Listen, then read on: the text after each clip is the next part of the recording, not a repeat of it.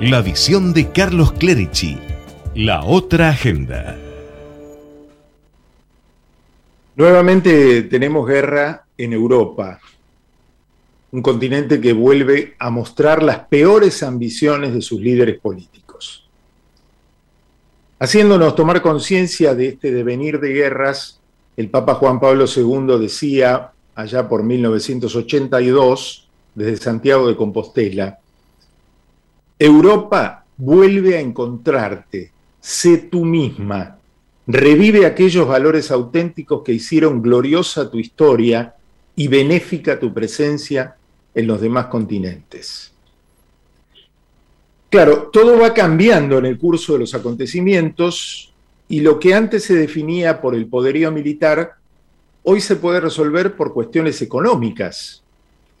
El llamado botón rojo SWIFT, una sanción que podrían decidir los países europeos de quitar a Rusia de una red de pagos de alta seguridad que conecta a muchísimas instituciones financieras del mundo, lo cual impediría que pueda enviar o recibir dinero, sería el arma mortal que acabaría con las pretensiones hegemónicas de los rusos. Fuera del escenario de combate y de las grandes decisiones, aparecemos nosotros, los argentinos, gobernados por políticos que nunca saben o no quieren o les conviene personalmente ubicarse donde no hay que estar, exponiéndonos a lo peor. Basta recordar la reciente visita del presidente argentino a Putin diciéndole que la Argentina tiene una deuda muy grande con Rusia. Lindo momento para hacerse deudor de un país como Rusia. De ahí su viaje a China y todo lo que sabemos en materia de posicionamiento argentino en el mundo, como la reciente falta de apoyo a la resolución que emitió la OEA condenando la invasión a Ucrania. No sabemos cuánto va a durar el escenario de conflicto, cuáles serán sus consecuencias, cuántas víctimas se cobrará la guerra, qué impacto tendrá sobre nosotros como país si nos beneficiará por el aumento del precio de los granos o nos perjudicará por la suba del precio del petróleo, si nos harán pagar por nuestra falta de compromiso con la comunidad internacional.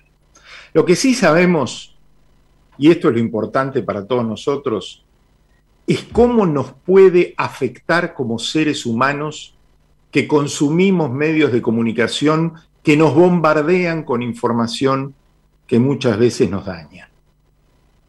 Ojo, venimos de dos años de pandemia con una andanada de informaciones contradictorias que afectaron nuestra salud física y mental.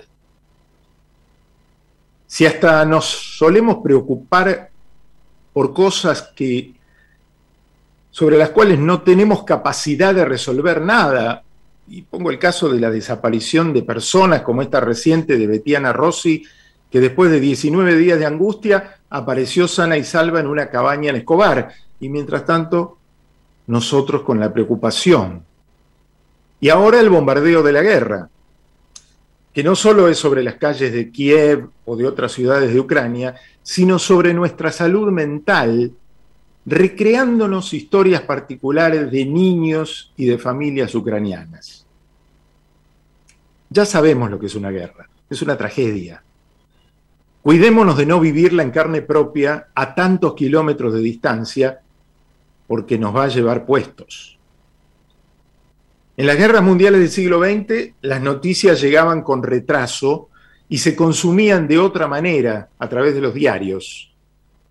Hoy la hiperconectividad nos puede destrozar en el minuto a minuto. Ya pasó con la pandemia, por favor que no nos pase con Ucrania.